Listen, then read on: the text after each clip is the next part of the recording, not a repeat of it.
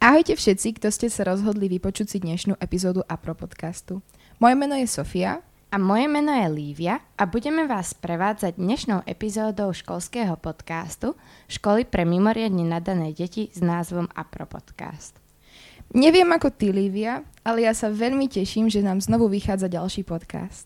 Áno, áno. A ja sa teším ešte viac z toho, že do dnešnej epizódy prijal pozvanie špeciálny host, ktorým nebude nikto iný ako náš učiteľ informatiky, kedysi aj geografie a hlavne zástupca pani riaditeľky v oblasti výchovy a informatizácie, doktor pedagogiky Jozef Dody Cimra.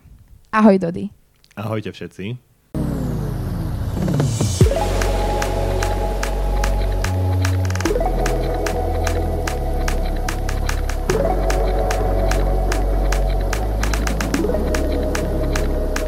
Dody, som rada, že si prijal naše pozvanie. Ako sa máš? E, dnes celkom fajn, ďakujem za opýtanie. Na našej škole je meno Dody všetkým dôverne známe už od roku 2011, kedy si sem prišiel učiť. Nie každý však pozná, ako si sa k našej škole dostal. Učil si aj predtým na nejakej inej škole?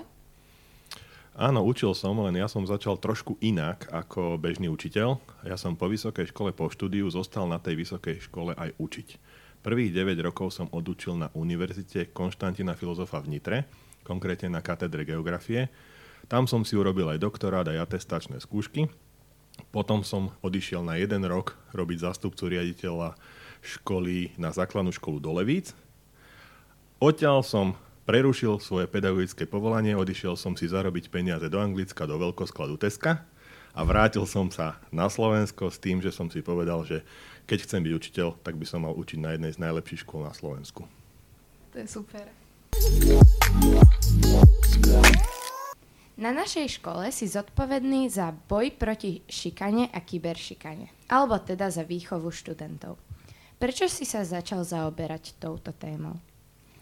Uh, učiteľom som chcel byť pravdepodobne odkedy si pamätám, od, možno od základnej školy, ale mňa vždy zaujímalo aj to, že prečo niektorí žiaci nie sú vychovaní, čo neznamená, že sú nevychovaní, ale vždy som rozdeľoval e, ten výchovno-vzdelávací proces a bral som to ako spojenie dvoch slov výchovno-vzdelávací. Čiže žiaka treba aj vzdelávať, o čom škola je, ale zároveň treba dbať aj na jeho výchovnú zložku toho života.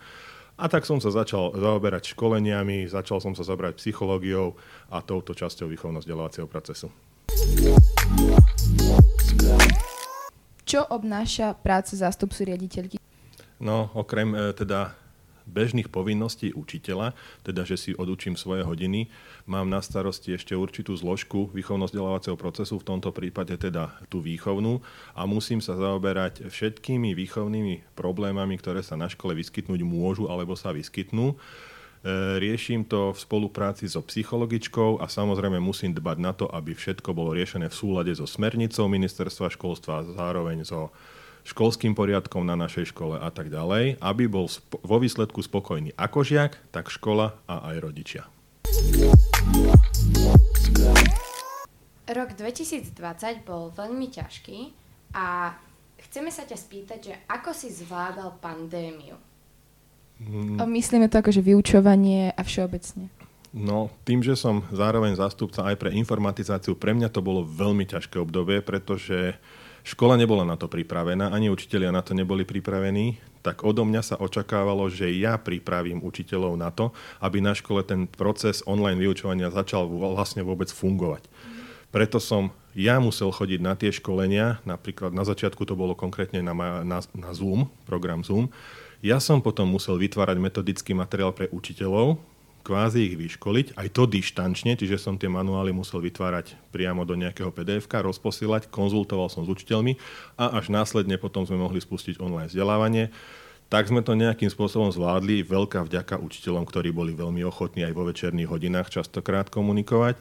A koncom toho roku 2020 zase ministerstvo podpísalo zmluvu s Microsoftom a to isté som musel robiť znova, pretože sa prechádzalo z programu Zoom na Microsoft Teams ale tam už to bolo jednoduchšie, pretože učiteľia už mali nejaké skúsenosti s vysielaním online, s prácou s kamerou, s prácou s mikrofónom, ako si spustiť reproduktory, ako prizvať týmy e, a žiakov do jednotlivých hodín, takže tam tá práca už bola ku koncu trošku jednoduchšia. Začiatok bol fakt naozaj veľmi náročný. Ako si spomínal, veľmi by sme sa radi poďakovali všetkým učiteľom, ktorí toto zvládali veľmi dobre a ktorí nám počas dištančného vzdelávania veľmi pomáhali.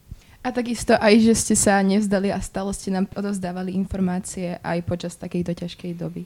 No ja zároveň môžem aj poďakovať e, žiakom, pretože je to výhoda, že sme v Bratislave, že žiaci mali doma vybavenie, ktoré im umožňovalo sa pripojiť, či už cez tablet, počítač alebo častokrát aj cez mobil, ale že boli ochotní sa pripojiť a zároveň, že sa aj pripájali a boli aktívni počas toho vyučovania, lebo ináč by to vyučovanie zmysel nemalo. Na našej škole, konkrétne na Teplickej, učí aj tvoja pani manželka Martina Cimrová. Ako ste sa dali dokopy a ako ste teda zvládali spolu pandémiu? No, dokopy sme sa dali práve vďaka škole, my sme sa predtým nepoznali a bližšie sme sa zoznámili, keď sme na škole ešte hrávali učiteľský volejbal, takže ona mala e, bola v týme za Teplicku, ja som bol v týme za Skalicku, boli sme spolu aj na turnaji a tak postupne sa to teda stalo konkretizovať to už nebudem. A čo sa týka pandémie, no to bolo veľmi zaujímavé, pretože máme dceru, ktorá v tom čase chodila do škôlky a keďže sme obaja učili online, tak jeden učil v obyvačke, druhý učil v spálni a naša dcera bezprizorne pobehovala od jedného k druhému a zúčastňovala sa vyučovania raz na Teplickej a raz na Skalickej. Učinkoval si aj vo filme Pánovi učiteľovi, a zaujímalo by nás, ako si sa k tomu vôbec dostal, po prípade, ako si vnímal celé to nahrávanie a že či odporúčaš ostatnými pozrieť si ho. No, akože nebudem si robiť reklamu sám sebe, takto, ale postupne dostal som sa k tomu e, viac menej náhodou, pretože mňa oslovili priamo z RTVSky. Bol to totiž to program, ktorý mal mať aj pokračovanie, a v každej časti mali zobrať dvoch učiteľov, ktorí sú nejakým spôsobom neštandardní. Vôbec mi nikto nepovedal, ako sa dostali ku mne, ako k môjmu menu, ale vzhľadom k tomu, že som bol vtedy prezident motorkárskeho klubu, tak asi predpokladám, odkiaľ vanie vietor. Takže si vybrali mňa a potom druhého pána z Bystrice, ktorý je momentálne v parlamente. Takže dva neštandardné typy učiteľov, každý samozrejme z iného pohľadu. A keď mi režisér vysvetlil, že čo vlastne chce spraviť, tak ja som si potom povedal, že áno, prečo nie, to je správny postoj, to sú odsúhlasiť, pretože ukázať verejnosti, že učiteľ je takisto normálna osoba, že nemusí to byť len taký ten zaškatulkovaný typ učiteľa, ako si ich niektorí pamätajú, ale že učiteľ môže byť normálny, zmýšľajúci, mladý a dokonca aj muž v školstve. Film Pánovi učiteľovi je dostupný aj na YouTube, čiže pokiaľ máte záujem si ho pozrieť, tak stačí vyhľadať. Um, taktiež si účinkoval aj v rozhlasovej relácii 5 minút po 12. Aké máš z toho pocity? Ako si to vnímal vtedy a teraz? To bola veľmi dobrá relácia. Bola to relácia pre mladých, chodilo to každú sobotu uh, a mali rôzne témy. Ono to bolo vlastne live s tým, ale že keď bola téma e, zameraná napríklad na šikanovanie, kyberšikanovanie alebo výchovu, tak ja som bol prizvaný takisto moderátorkou, ktorá, ktorej sem v tom čase chodila dcéra na našu školu a mala referencie o mne, tak ma prizvali ako odborného konzultanta za učiteľov. Takže asi to bola, ak si dobre pamätám, troj- alebo štvoročná spolupráca, kde som veľmi pravidelne, približne 3-4 krát do roka, bol prizvaný. A mojou úlohou bolo odborne e, nejak koordinovať tú debatu mladých ľudí a dávať tomu nejakú nejakú výpovednú odbornú hodnotu k tej téme, ktorá sa práve preberala. Je mi veľmi ľúto, že tá relácia už skončila, lebo RTVS podľa informácií, ktoré mám, nemala peniaze na to, aby táto relácia pokračovala ďalej. Keďže na našej škole učíš už vyše 10 rokov, určite máš nejaké vtipné zážitky so žiakmi. Podelíš sa o jeden? Alebo aj o dva? Podelím sa. Samozrejme, e, v čase, keď som bol teda triedny učiteľ, tak tomu sa nevyhne žiaden učiteľ, aby mal nejaké vtipné zážitky. Ja som mal to šťastie, že som mal vždy v triede žiakov, ktorí boli vysoko kreatívni. Takže napríklad jedna zo záležitostí, ktorá bola dohodnutá aj s nemenovanou kolegyňou Bujtárovou, bola, že ma mala zabaviť počas konca školského roka a medzi tým mi žiaci mojej triedy kompletne oblepili tými farebnými papierikmi celé auto. Ale že celé, to znamená, že sklo, ventilačné otvory, všetko, kolesa, komplet. Dve hodiny im to trvalo a ja som si neuvedomil, že dve hodiny ma v zborovni kolegyňa Bujtarová zabáva úmyselne. Beatka, pozdravujeme. A ja pozdravujem. A potom ešte mám jednu takú, čo bola medzinárodne zaujímavá situácia, keď som bol s mojou druhou triedou e, v zahraničí a išli sme do Albánska, zastavili sme sa na jednom hrade, pre, už na začiatku Albánska, tak ich napadlo, že si zahrajú so mnou hru, ako počas prehliadky hradu, na snehulienku a sedem trpaslíkov. Takže kam som išiel ja, išli oni za mnou ako kvázi môj chvost. Je úplne jedno, ja som išiel po hradbe, išli za nami turisti, nechápali, čo sa deje. Tam sa rehotal asi úplne každý vrátane toho, čo predával lístky. Bavilo ich to asi pol hodinu, nakoniec potom vznikla z toho aj jedna fotka, kde som si ja už sadol, lebo som nevedel, čo mám robiť, už som nechcel hrať tú hru. Tak som si sadol, preložil som si nohu cez nohu a oni si sadli vedľa mňa po pravej strane a všetci v rovnakej póze sedeli a takto vznikla jedna fotka. tak to je super. Takže takýchto situácií by bolo viacej, ale teda mm. akože Jasné. stačia Ďakujeme dve. za zažitky. Náš podcast je o tom, aby našich hostí spoznali študenti aj z inej stránky, ako ich bežne poznajú. Zvyčajne sa to snažíme urobiť formou hry. A pre teba sme si vybrali celkom jednoduchú hru Rapid Fire Question. Tí, ktorí nás počúvate, poznáte Rapid Fire Questions už z podcastu s Katkou Šarámovou. Ide o to, že my sa ťa budeme pýtať nejaké ľahké otázky, na ktoré budeš musieť rýchlo odpovedať. Do 5 sekúnd. Takže Dody, pripravený? Môže byť. Tak poďme na to. 5, 4, 3, 2, 1. Rapid fire questions. Aká je tvoja obľúbená farba? Čierna. Aké sú tvoje najobľúbenejšie voľnočasové aktivity? Jazda na motorke.